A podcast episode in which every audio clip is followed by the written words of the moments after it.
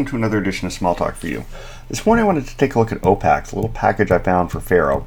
And what it does is, well, you can look here at the comment, it's to com- the goal here is to combine DOM and SAX such that you get a tree of objects like you get in a DOM when you parse the XML.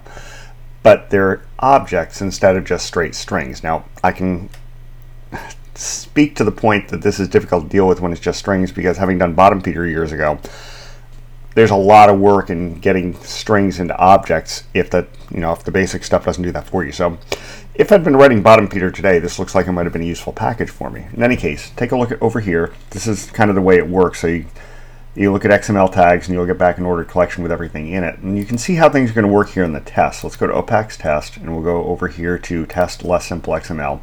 And you can see a test over here where it's going ahead and driving through and getting an XML document and figuring out what came back out of it. So it's going to work an awful lot like SAX and DOM parsers, but again, the goal of this is to give you actual objects out of the back end instead of just strings. And like I said, that sounds like a really useful feature to me and something that I would have liked, well, maybe a decade ago.